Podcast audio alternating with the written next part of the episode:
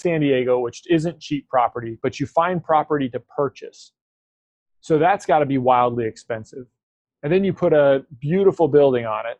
That's got to be wildly expensive. Who's giving you the money? Yeah, great question. So uh, this was a three-year process, and there were lots of false starts. There were hmm. lots of projects that we got down the road, lots of buildings that looked interesting. But one of the first things I discovered is that to go out and rent or lease property was about the same cost for me to go out and buy a piece of real estate. And so I knew if I could buy, if I could somehow figure out how to buy the real estate, I knew my monthly cash flow was going to be similar, but I knew the long term benefits of owning the real estate were going to be enormously better for me. So I got fixated on this idea of I want to buy a piece of property. And we're in a very densely um, compacted area in um, uh, just north of downtown San Diego. And so getting the building the right size plus the parking that you need was really the, the tricky thing to do. And there was a there were a couple false starts like I mentioned, but there was a building um, down the street, and I used to pass it, and I used to love the building. I said, "Man, I love that building," and just think to myself, and maybe point a few little thoughts upstairs, and say, "You know, if this building is for me, let me know." Mm. So I had a patient come in one day, and he was in. It was an engineering firm that was in this building, and um, he came in and I told him I said, hey, listen, if that building ever goes for sale, you, you know, let me know. And he said, oh, sure. Well, I never heard from the guy. And so, not very much longer after that, I was just driving around the neighborhood, and lo and behold, there's a lease for lease sign in front of this building. And I thought, wow, okay, maybe I can't afford to buy it, but maybe I can afford to lease it. So it was a very iconic building, um, built in the 60s, very uh, mid century modern design. It's kind of one of those buildings where everybody in the neighborhood really recognizes it, but it was pretty run down because the uh, current owner had not done much to maintain it. And so I just contacted the broker and I said, listen, I don't want to lease this building, I want to buy it.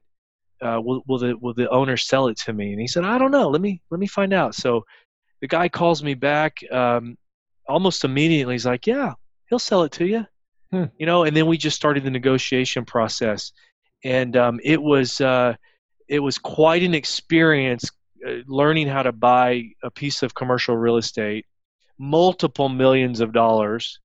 Uh, got the price negotiated to what I thought was a fair price based on my research in the market, and I had a broker at the time that was mm-hmm. helping me. And then became the challenge of getting the money. You said so you negotiated you, the price before you even got the money. Yeah, because the first thing the bank is going to ask you is, well, how much? You know, what do you what do you, what do you, what do you need? Right. How much is the building? And so when you go when you go into those negotiations with a lender and you've got all of your ducks in a row, you're you you're much more credible than if somebody who comes in who sort of doesn't know what they're doing and isn't clear on the finances. So I was very clear on the financials. I had my pro formas done. I had all my forecasting done. I had it really um, ready to go, and um, uh, had the number, had a cash flow. I felt like I could make it work, and um, went to the, all the regular banks. You know the Wells and the hmm. B of A's and all that. Got rejected from everybody, everybody, because they just didn't feel like it was going to cash flow out. Hmm. Now, obviously, they probably knew something that I didn't, uh, because once I got into the building, it was tight for a while. Hmm. Um, but we approached all the traditional lenders, and then there's a mar- there's a sub market of lenders out there that are um, that love doctors. There's some banks out there that will do deals with doctors because doctors are typically um, pretty low risk. Hello and welcome to the Chris Wolf Podcast on iCode Media. Today, I had a great conversation with Dr. Mick Kling. This is the second time I've had him on the podcast, and you know him from Profit First and Impact OD. But what we really talked about today was his path from optometry school through his residency and through kind of all his history of, of different practice opportunities and growing his practice to try to get at who Mick Kling is and kind of why he is doing the things he's doing right now. It was a lot of help for me to kind of, it was enlightening, uh, shed light on Mick as a, as a human and as an optometrist. So it was a lot of fun. Please enjoy our conversation. As always, Be sure to subscribe to the podcast, give us a five star review, share it with your friends, and support those who support us. We've been providing myopia control treatments in our practice for years. If you've been listening to the podcast for a while, CooperVision has received FDA approval of its innovative MiSight one day contact lens. This will be the cornerstone of a comprehensive myopia management approach to be offered by CooperVision.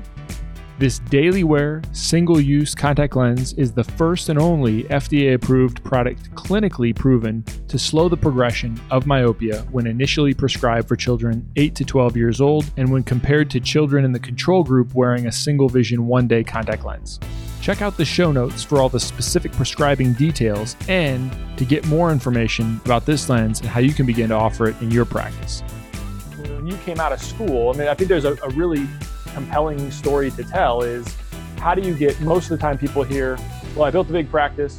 I got into, into problems with uh, having too much debt, too much outflow of cash. I, I, I, I, could never get over the cash flow pinch. Profit first allowed me to do that. Uh, but there's so much more in depth that gets gets from one place to the next, and that's yeah. kind of what I'd like to talk about.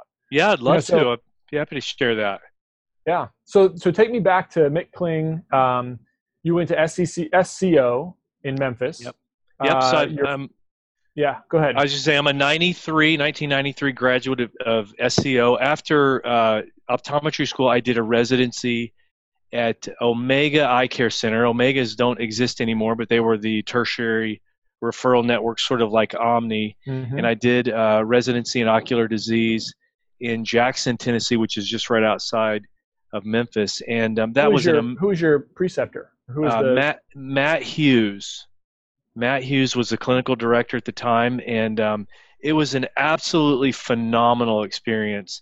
Um, and I remember uh, just being overwhelmed the first several months uh, clinically, just because you know you're thrown to it. Every single patient was a problem that was referred in from pretty competent ODs around the community, and so everything was either a surgical case or a a problem cornea or a problem glaucoma case, not a glaucoma case, but a problem glaucoma case. Mm-hmm. So it was really um, trial by fire, and you know we were responsible for doing all the fluorescein. The we, as in the residents, were responsible for doing all the fluoresceins, from all the way from injection to all the imaging, and um, learned a lot about retinal anatomy. When you sit and watch hundreds and hundreds of uh, angiographies uh, blow through, um, and uh, it was just a great clinical uh, growing experience for me and just really an absolute good time.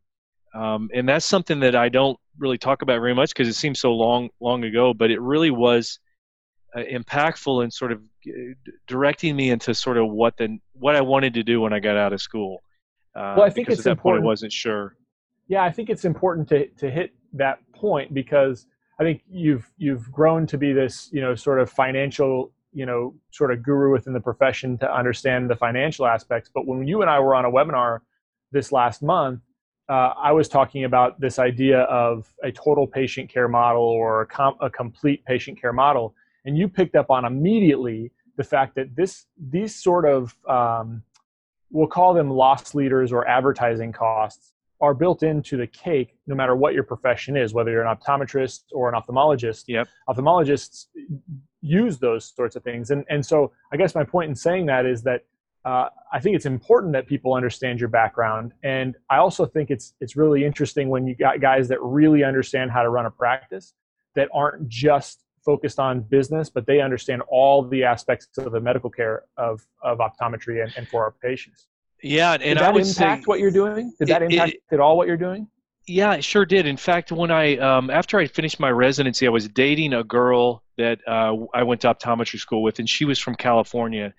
And because I was sort of directionless, 27, 28 years hmm. old, um, I just decided to come to California. I'd been out here a couple times and just fell in love with it, and came out and I landed a job with uh, two ophthalmologists here in San Diego and so I was really clinically motivated and clinically oriented, and they liked that. And so they brought me in. I was the first time they really ever had an OD in an op- their ophthalmology practice. And back in those days, you know, uh, ophthalmology and optometry were definitely not very friendly in California, and uh, optometry had very little scope of practice, and and I remember coming out here not even really being able to treat blepharitis, hmm. and that was coming from Tennessee where we had full injections, and Jeez. you know, uh, so it was a, quite a different experience. But uh, one of the ophthalmologists was not a lot, not too much older than me, and um, he and I became very, very close friends, and and and continue to be very close friends to this day. And so he uh, is a New Yorker um, you know, typical straight straight talker, and I just love that about him. But probably one of the most brilliant business minds that I've ever met, uh, even to this day. And um, and so he was a very very big influence on me. It really became a mentor of mine. And in 1997, I remember standing in the hallway in the clinic one day, and he came up to me and he said, "Hey Mick, uh, there's this thing called LASIK that's coming." and uh, we got to we got to do this, man. We've got to get on this bandwagon, and we got to go. This is going to be really, really big. And I said, "Well, what do we do?" And he said, well, "I don't know. Let's let's talk about it." So over a beer, we uh, decided to just create a company, and we uh, rounded up 20 optometrists in San Diego, and somehow got them to give us some money. And we went out, we bought a VISX laser for hmm. six hundred thousand dollars, and um, I was probably 29 years old, and I was the um, sort of spearheading this whole operation. Had no clue what I was doing. Um, he was driving me because I think he could see the upside potential from for him, him as a surgeon, and also for this company. And for me, it was like you know I just want to be a clinician, and didn't have any business experience whatsoever. And so we went from hmm. uh, startup. We started that company from scratch uh, grew it and ultimately sold it to TLC, which became the TLC San Diego Center. Hmm. And so that was my, I tell you that because that was my first really foray into really the business side of any, really any business and, and eye care in particular. And I fell in love with it.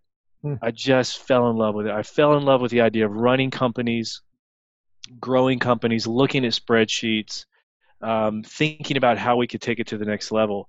Uh, and so from that point on, my focus shifted from clinical to how do I grow businesses? Hmm. And then it just sort of evolved from there.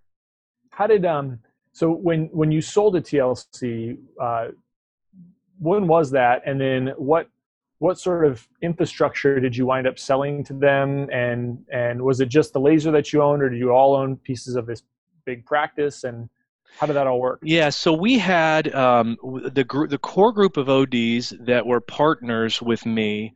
We had a, what's called an MSO or a management services organization, which is a management company, and we had a friendly physician agreement with the surgeon that operated for us. When TLC became interested in us, they wanted the OD network, right? That that's where the yep. value was the surgeon company, the company that the surgeon sort of operated out, out of, was essentially just a shell. The value was the OD referrals. Mm-hmm. So they actually acquired the assets of the MSO, which was the OD owned um, company, because they knew that if they kept the glue of our group together, they could move that over to TLC so they essentially purchased the assets of our MSO, including the, the laser, because our MSO actually owned the laser, not the hmm. surgeon. Mm-hmm. And so we became a minority partner in the San Diego uh, TLC Center. Now, at the time, uh, one surgeon out of Newport Beach named Tom Tooma controlled all of the rights to the TLC branding for the state of California. So Tom was the um, primary investor, and then we had our group, and then we had a third partner, which was also a minority stakeholder, which was a uh, a local, another local surgeon. And so the, these three entities owned this center in San Diego, uh, while Tom Tooma owned the rights to the branding and then he had other TLC centers across the state that we did not have a financial interest in. In other words, we were just in the San Diego market. That was in 2002 when we made that transition. I became one of the clinical directors uh, along with Jim Owen. Uh, He's Jim, still there. And Jim is still there. Uh, Jim was the guy back in the days that was doing all the deals for TLC. Hmm. Uh, and so that's how Jim and I got to be very good friends because he was basically representing TLC and I was representing our company when we did the negotiation. Jim's from San Diego as well. And so when the San Diego Center got created, Jim and I became co clinical directors of that San Diego Center in 2002. In 2006, uh, I decided that I was going to go back into private practice.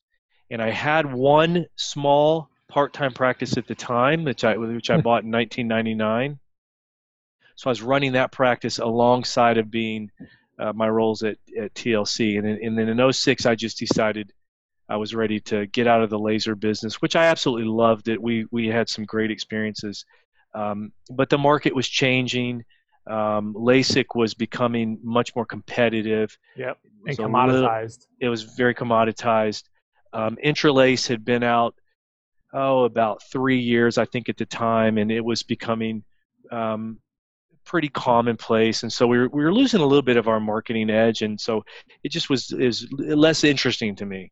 Yeah. Um, so, th- so th- this is this is interesting because when you in 1997 when you went to work with the couple ophthalmologists, and then in 19 in that same around that same time you guys decided was it the same ophthalmologist that you worked with that in 97 that you decided to purchase the laser and at that time when you formed that company, it sounds like there's about a three year period. Were you still in clinic in the uh, ophthalmology office, or were you transitioning to a lot of your care in um, your practice that you built in 99, or were you doing a lot of laser pre ops and post ops? Like, there's a lot so, there. Yeah, there is. And when when when, uh, when we started the laser company, as the laser business from 97 on started to grow, I started shifting out of clinical care into more just running that company.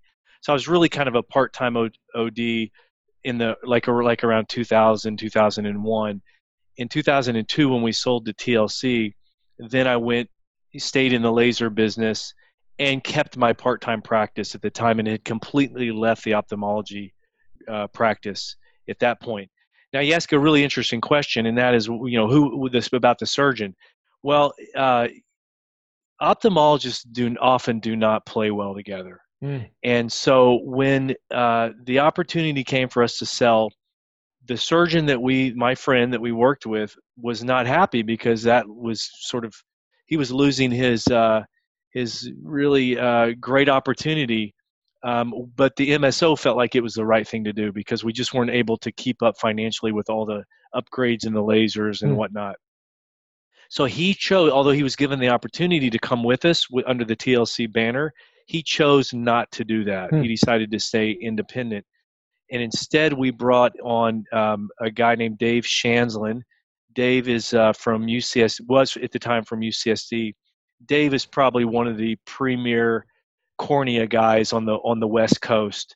Um, if you're any anywhere on the West Coast, you've you've heard of Dave. And so Dave became our medical director, and so I had the opportunity to work with Dave, which was um, phenomenal experience. Um, it would probably be similar to, um, you know, Stephen Slade and um, uh, Donenfeld and the guys that are really mm-hmm, well mm-hmm. known on the East Coast. Um, so it was that was just an amazing part of the experience as well, and uh, and so just in the by the mid 2000s things were changing. I believe Dr. Schanzlin was um, moving out of the university setting and the TLC setting and doing some other things, and it just it um, uh, just caused me to sort of lose focus a little bit and decide to go back into into private practice. Um, so that from that point on, from 06, uh, I've been in private practice ever since, and then just been inquiring. How is the how is it different when you own a private practice, but also are a clinical director for a for a referral center? Um, how how do those two um, two experiences merge, and how do they diverge, and how do you manage the fact that you know maybe there's other ODs in the community that are thinking, hey, I'm I'm sending these patients to Mick, but Mick's also got it, or to Mick and his laser, you know, center.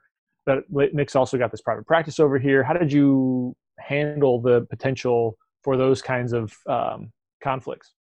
You know that uh, that part of it never really came up, but we had such a good relationship with our core group of partners that Uh, there, I don't ever remember any concern of the fact that I was in private practice. What I will tell you is it's really hard to do multiple things really well. And so my private practice was just very much mediocre. Hmm. Um, and having Jim and I splitting the leadership roles at the Laser Center probably wasn't ideal either because I was only there a couple days a week and he was there a couple days a week. And so there was always the communication challenge of if you saw a complication and I'd have to be, you know, at the time I don't think we were texting, so I was having to call Jim and say, hey, listen, I saw so and so. So I would say my private practice suffered a little bit. Uh, the clinical role at the laser center probably wasn't exactly ideal, but the mix, like we were talking about early in this conversation, the mix was perfect. Hmm. You know, a little bit of private practice, a little bit of the laser stuff um, was just a wonderful combination. And uh, and then when when I got back into private practice full time, we were growing to the point where I was able to continue to sort of be the business guy, not have to go so heavy on the clinical side. Well, then, then, so it, it basically took you a, a period of time in that private practice from 1999 to 2006. It took you a period of time to get comfortable, but part of that is probably because you weren't focused on that private practice for very long. So, can we talk some numbers? So, yeah, uh, yeah, of course. You buy the practice in '99. If you want to talk about what you paid for it, what were you you can if you what were you doing in terms of gross, in terms of net, and then how did that change by 2006, and kind of tell that story as well because I think that's interesting. Yeah. So um, in in '99, I was married and to another OD, and we bought the practice together, and then we unfortunately got divorced, and so I it was really hurt my wife's at the time's practice, and so um, and it's, it's what she wanted to do, and I supported her and worked there and sort of helped manage it, but I wasn't that involved clinically. When the marriage started to fall apart, she made it clear she didn't want the practice anymore, and so I it sort of just landed hmm. in my lap. Hmm. Um, it, it, was doing about four hundred thousand in revenue at the time. She was there full time, you know, but back in those days, a, a typical OD practice was an average practice was generating about six hundred thousand a year in revenue. So it was it was a smaller uh, compared to average practice. Mm-hmm. Um, we probably overpaid for it, but at the time it was our first acquisition and probably didn't know any better. And then it kind of just stayed stagnant there because after I took it over and she left, it was just about a two day a week practice. And I was able to maintain it at about 400 um, with just a couple now? days a week. What's the average now? I've never really looked at that since, but even when I was in school, so I graduated 2008, 600 was kind of the number that is in my head, which is crazy to think that we're talking about the same period when I'm when I'm thinking about when I'm in school. It's just time flies, yeah. right? But but what's the average now? Do you know? Yeah, it's about 750 according to, a, to some of the AOA data I've seen. Is that just based on is is that number if you extrapolate 600 over the course of let's say 15 years in 4% growth is that just based purely on inflation or are people it, it, doing business better? It, I think there's there's there's a little bit of both. Um, it, here's here's where I think practices get stuck at 750. If you think about a well utilized OD, somebody who comes in five days a week and is pretty much focused on patient care five days a week, it's pretty um, uh, agreeable to most people. You should be able to generate about a million dollars in revenue, right? Mm-hmm. So most ODs don't feel comfortable with delegation. And so what happens is they end up holding on to a lot of administrative responsibilities. And they don't won't give up payroll, maybe they want to pay their own bills. Um, and so you can only spend so much time doing clinical work if you're spending a day a week having to be the office manager. Mm-hmm. And so because of that, it, your most ODs do about four days of work of OD work and so if a if that if a typical well utilized OD is working four days a week, they can usually generate about eight hundred thousand dollars in revenue. The practices that break through the million dollar mark are the ones that figure out how to delegate. They figure out how to hire other people to do the jobs that they try to hold, otherwise would try to hold on to administrative tasks bill paying um, you know maybe hiring an associate that sort of thing. But the typical single location, single OD practice gets stuck somewhere in that $800,000 range, I believe because of that reason. Um, and it's it, that idea is um, w- we were actually scheduled at Vision Expo this year. Myself, my chief operating officer, another OD, and his COO. The four of us were going to do a, a panel discussion on that very topic. I was really super disappointed that Expo got canceled because I think there there was a there was a good message there. Like, how do you break through that 800 and get to a million plus? Uh, and we were just going to share some tips.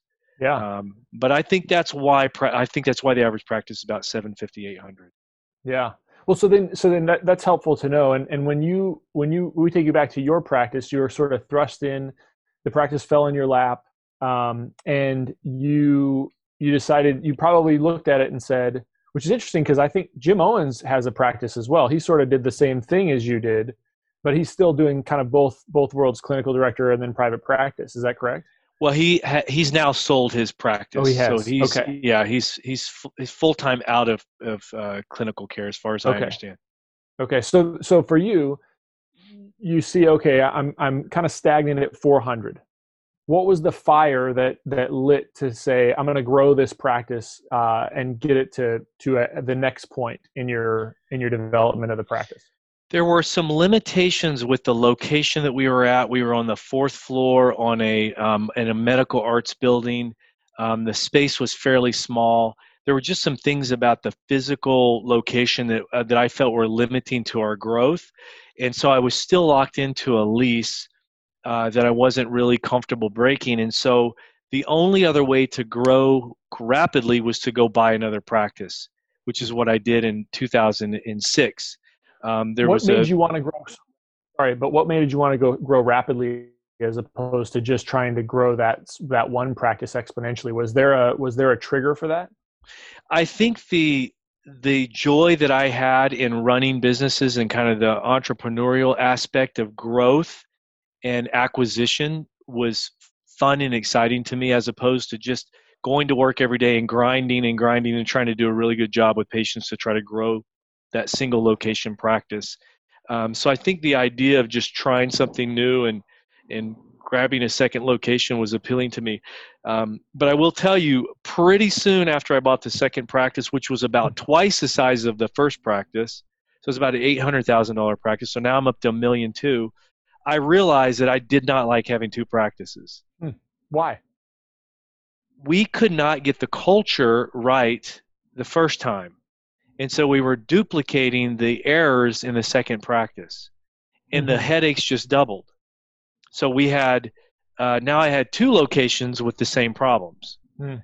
staffing problems, and um, which now looking back were leadership problems. Mm. Um, but uh, we just were not comfortable that, that we were getting things right in one practice. So I ran two practices for two years. And my lease was up on the first one, the smaller one, and I decided to close the first one and take a chance. And they were seven miles apart. Take a chance, close the first office, notify all those patients. Seven miles in San Diego has got to be a long way. It, it, it's it, it's you got to get on the freeway. That feels yeah. a long way, right? Um, and so I took a chance, closed the first practice, but told my patients we're moving oh, by the way, we're moving to Hillcrest, which is hmm. far enough away that it caused people to pause. Just about everybody eventually found their way to the new location. Hmm. So then now we're doing a million two in one location. And um, that really showed me that now we've got some economies of scale. Now we can really be efficient. Um, I've got staff around me that are well trained. I'm getting my culture better controlled. I'm seeing a clear vision of what really I want with the business. And then we hit capacity, and then we grew from there. And we hit capacity pretty quickly at about one six. And uh, then I had an opportunity to acquire a small practice. It was in my neighborhood. It was a young lady that was wanting to get out of optometry, so I hmm. acquired her practice. Um, and it was a smaller one like my first one. Uh, so we brought her in and then ultimately phased her out, and then we got up to about two million, and then we were in about 2,400 square feet, and it was tight. I had wow. 16 employees. That's tight. Yeah, 2,400 feet, doing two million, and it was. Um, is that uh, tight for San Diego too? Because property is way different in San Diego than it is in Nebraska. So, so is that? But, but I would imagine that every like when I talked to Aaron, he said, you know, he's telling me about the, the physical plant in his practice. Is it just the case that people do a lot more business out of smaller square footage because of the the rent?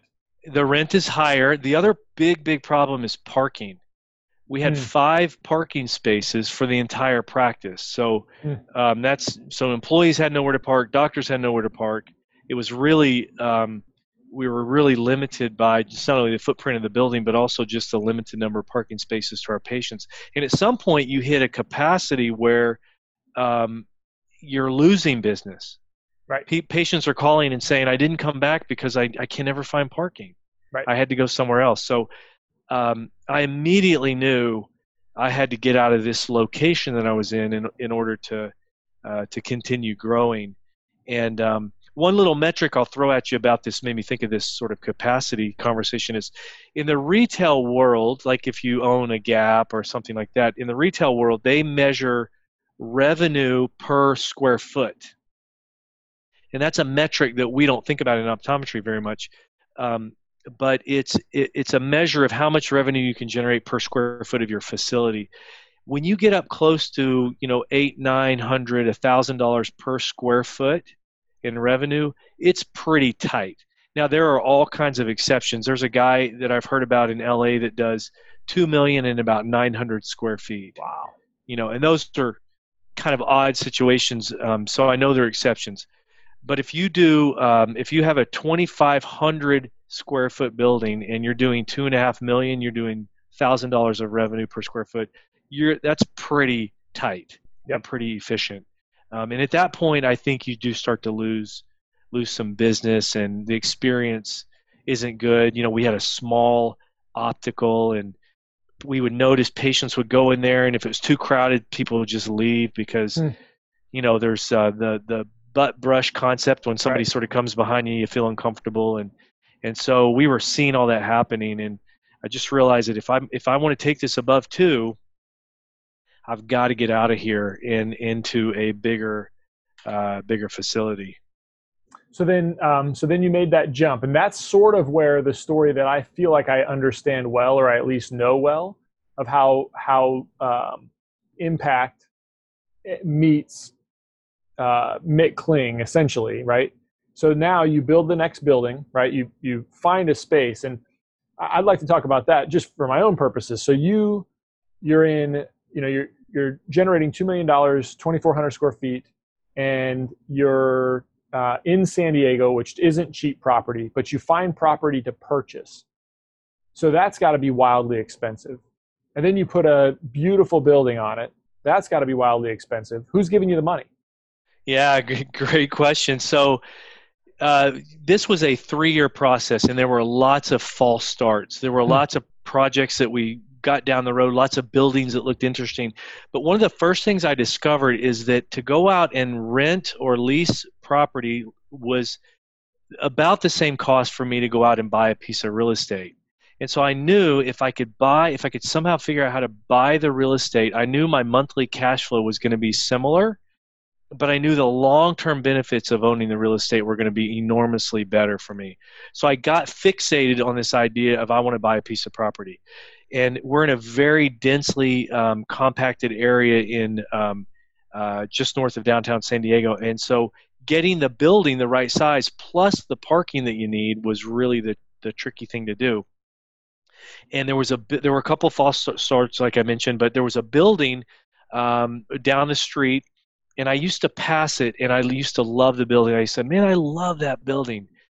And just think to myself and maybe point a few little thoughts upstairs and say, you know, if this building is for me, let me know. Mm. So I had a patient come in one day and he was in, it was an engineering firm that was in this building. And um, he came in and I told him, I said, hey, listen, if that building ever goes for sale, you, you know, let me know. And he said, oh, sure. Well, I never heard from the guy. And so, not very much longer after that, I was just driving around the neighborhood, and lo and behold, there's a lease for lease sign in front of this building. And I thought, wow, okay, maybe I can't afford to buy it, but maybe I can afford to lease it. So it was a very iconic building, um, built in the 60s, very uh, mid century modern design. It's kind of one of those buildings where everybody in the neighborhood really recognizes it, but it was pretty run down because the uh, current owner had not done much to maintain it. And so I just contacted the broker and I said, listen, I don't want to lease this building, I want to buy it. Uh, will, will the will the owner sell it to me? And he said, I don't know. Let me let me find out. So the guy calls me back um, almost immediately. He's like, Yeah, he'll sell it to you. Hmm. You know, and then we just started the negotiation process, and um, it was uh, it was quite an experience learning how to buy a piece of commercial real estate, multiple millions of dollars. Uh, got the price negotiated to what I thought was a fair price based on my research in the market, and I had a broker at the time that was mm-hmm. helping me and then became the challenge of getting the money.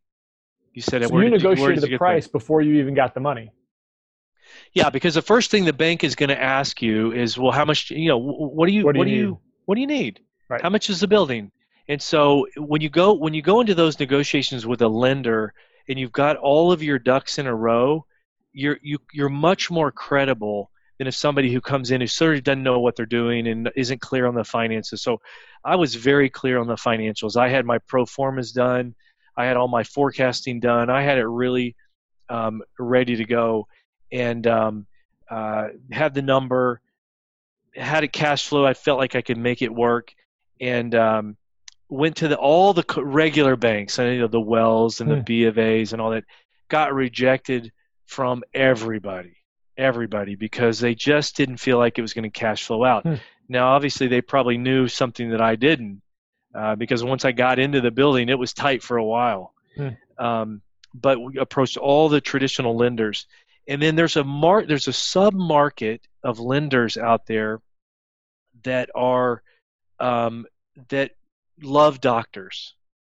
There's some banks out there that will do deals with doctors because doctors are typically um, pretty low risk. The default with with doctors and loans is low, and so they're willing to write loans that are more aggressive and um, maybe don't fit into the normal um, parameters of a big bank.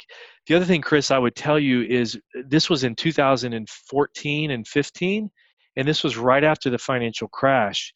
So the banks were even more sensitive mm. about risk, the, the, the mainstream banks. But the smaller banks were ready to play ball. They were ready to lend money. And, um, and so I found a broker who cost me some money, but that broker was able to get me a lender, a bank I've never even heard of, out of the Midwest, small, you know, really not a, there's no reason you would ever know the name of this bank because basically all they are is an SBA lender and they gave me a 100% actually 105% because they actually gave me all the money plus the working capital um, in an SBA loan. Hmm. And that was the only way I was able to pull it off. Okay. The, so, yeah, go ahead. Go ahead. Sorry. I was just going to say, and, and I should back up a little bit and say this the building was bigger than we needed, and we knew that. It was going to cost more than I could afford and we knew that. But my wife and I, my my new wife, my current wife, hopefully my last wife, um, my wife and I circled that building many times, and we said, you know, get a little emotional thinking about it even now. If this is meant for us to be, we're going to do it. Mm-hmm. So we mm-hmm. just looked at each other one day and we said, we're going to do this. We are going to figure out how to make this building work for us, and um, and we just from then on and never looked back. And uh, so anyway, I inter- interrupted you. No, no, you didn't. I, I was going to interrupt you. I the um, so so that is, I think, again, this um, you know, very fortuitous that it was it was meant to be that that you were to have that building, but it also sort of saddled you with this this potential problem, potential significant problem with debt and with so how now we'll talk about profit first and so uh, i want to ask this question how would you advise somebody in the exact same position as mick kling was in 2014 how would you advise them go about purchasing their dream building, their dream land? What would you say? Yeah, there are so many things that I learned and quite a few mistakes that we made along the process. And I think one of the things that I learned about construction, and I'm going through this again, we just put a pool in our backyard. In fact, today is the first I can't wait to come over. Yeah. Yes, absolutely. We just finished the pool today, and and um, I will tell you, uh, contractors notoriously lie to you. They lie to you to get your business. They give you low bids because they know you're you're comparing, and so you you you select a contractor and they give you a price and you build everything around this, and then when you get into it, there are always changes. There are always additional expenses. Um, we found out that the building needed to be retrofit for earthquake uh, code, and so I spent hundred thousand dollars on cross big support cross beams in the ceiling of this office just to make it um, earthquake proof. Now, did the contractor know that? Probably not. You know, so that's just one example of the many things that made the made the cost overruns of this uh, building a lot more than we anticipated. The other thing that happened is I got my wife involved in the design of it, not the floor plan, but the the appearance of it. So she hired an interior designer, and it came out really great. And um, we decided at one point, we're like, listen, if we're going to do this, let's really, really do it right. Let's make it funky and fun and cool. And I wouldn't say we didn't spare any expenses, but we we we went big. And um, so at some point, you got to pay for that. And in retrospect, I'm glad we did it because it it put us on the map where I don't think we would have been if we would have made it a very uh, bland, sort of typical looking practice. Um, but it did come with a price, and the price was again additional cost. So the advice I would give is do your homework, build into whatever you think it's going to cost, building at least 25 or 30 percent more in cost overruns, and um, uh, be prepared that it may even go higher than that. Uh, but if you can get into it, you know, long long term in the long run, I just still think it's it's the best strategy. Yeah, and and so then with that, if I'm going to take it back to profit first, what bucket, what bank account am I using if I'm going to save for some of those things, right? What what's your advice in terms of the bucket that you use to save for that other thing? Is that coming out of the profit bucket? Is that coming out of yeah, any excess cash you're going to have to do anything with, whether it be remodel or buy a piece of equipment, has to come out of the profitability of your business. Where you put the money really doesn't matter. Um, a very good strategy is to create a vault account, which is just open another bank account and allocate to that account however much you feel like you can afford or want to allocate to that account and just let that continue to build and grow. But that money has to come out of the profitability of the business. And that's why being profitable is such an important part of running our businesses because if we are not careful, human nature and human behavior is just to consume everything that's in front of us. And if we're not careful, we end up consuming all the resources of our business and we're never allowed to um, have the opportunity to put money aside for, for growth in the business or buying a building and that sort of thing.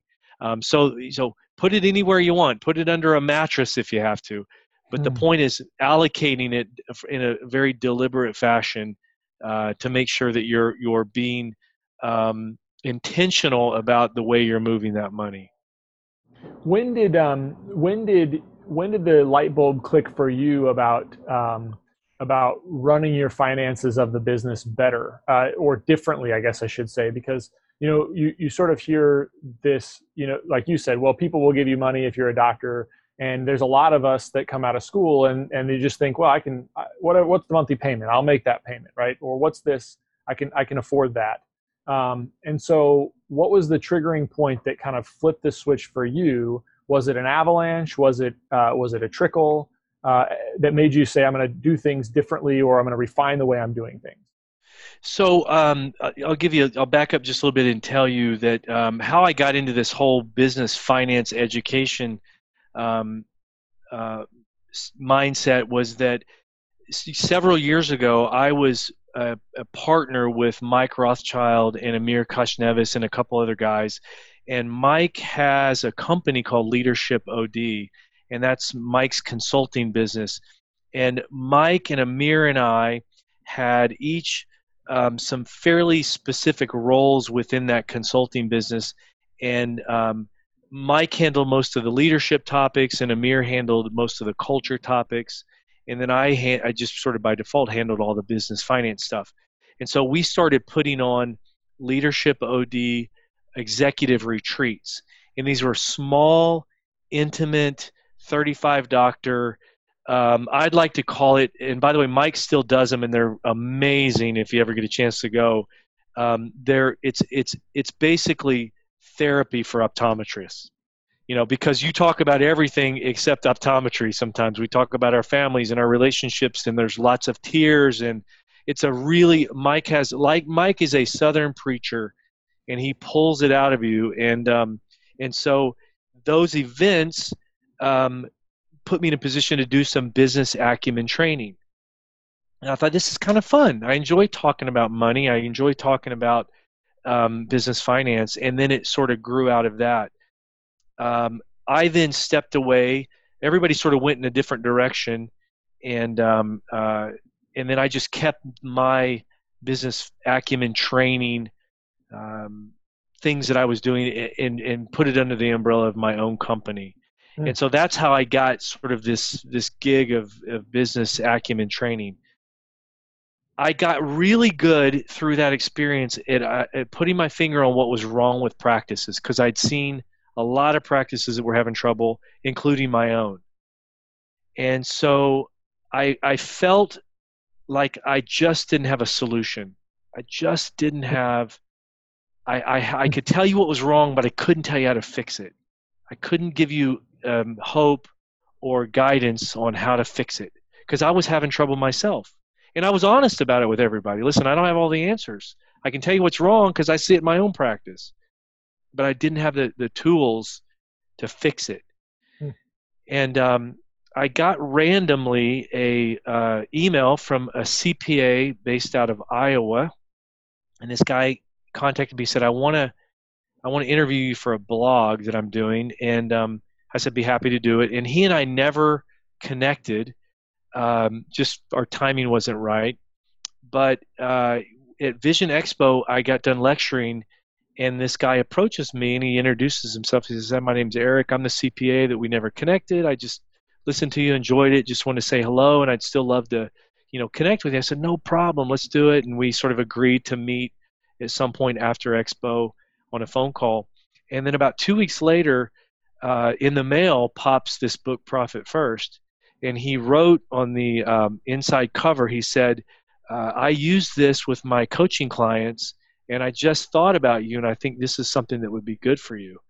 And Chris, as I read this book, like my life just unfolded in front of me. All of the struggles that Michalowicz talks about in the book, and all the frustrations and the mindset that business owners have and all these concepts like Parkinson's law of we consume what's available to us and all these things just came so alive to me and I thought this is it.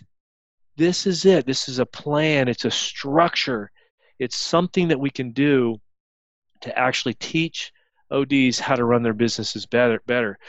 So I re- reached out to Michalowicz and um, he has an organization in and around Profit First.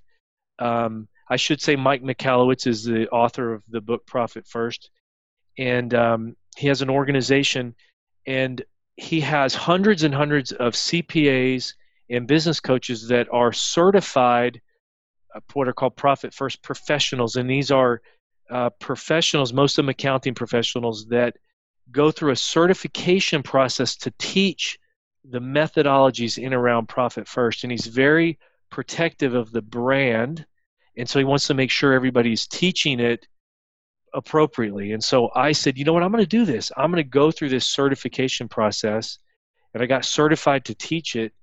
And um, after i went through all that i said this is it. I'm ready to go.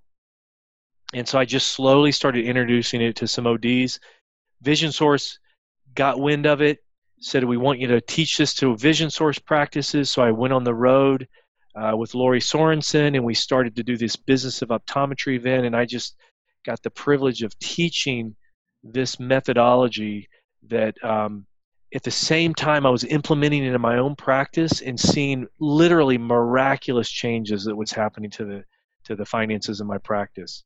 Um, went from being overwhelmed and stressed and not getting good sleep because of my debt and my cash flow problems to paying off hundreds of thousands of dollars worth of debt. And to this day completely debt free except for the real estate even in my personal life. And um, it's just been a major game changer for me. Um, so I, as you can tell i can go on and on about this mm. and i'll take a no, breath. that's awesome. No let me do this. Let me, let me say let's let's let's pause there. First of all we talked a lot about profit first in our first podcast that you and I did about a year and a half ago together. But I just I know that you're doing a lot more things, so why don't we end it there and, and let you tell everybody where where they can, where people can find you. Yeah, absolutely. So um, I have a website called impactod.com. Uh, you can go there and find information. I do basically uh, three things. One is, well, I, I I used to uh, travel and speak. Um, that has dried up um, uh, for the most part. Uh, and I do some one on one consulting. And I also do, I'm starting to do what you do, which are online courses. And um, uh, prior to COVID, I was also hosting uh, workshops in my office. I have a, a, a conference room, and, and ODs would fly to San Diego and we would put you uh, in in the room for a day, and we would teach you everything you needed to know about Profit First. So between the workshops, which are now virtual, uh, the one-on-one coaching, and the speaking, that consumes uh, the majority of my time outside of the little bit of um, clinical care that I do now. Because we can't do the live workshops anymore, we've gone to the virtual model, and our next live Profit First web event is September 11th. Uh, so uh, just a little bit over a month from now. It's going to be from 9 to noon uh, Pacific time. And uh, we're going to spend three hours and we're going to go from the start to finish everything you need to know about Profit First and exactly how you need to get it implemented and executed in your own practice. And so you can get more information at theprofitabledoctor.com is a website there. And there's all the registration information agenda information. So web courses some one-on-one when time allows and um, hopefully uh, getting back out on the road soon to do some speaking because that's really what i absolutely love to do. Awesome Mick, I'm going to put some links. Uh, I'll put some links to both the the uh, webinar that you're getting ready to do, as well as your website in the show notes. And um, thanks again for for being on. And hopefully someday soon we'll be able to see each other in person. Chris, it is always a pleasure to be with you. I really appreciate your time and thanks so much for all your support. You bet. You bet.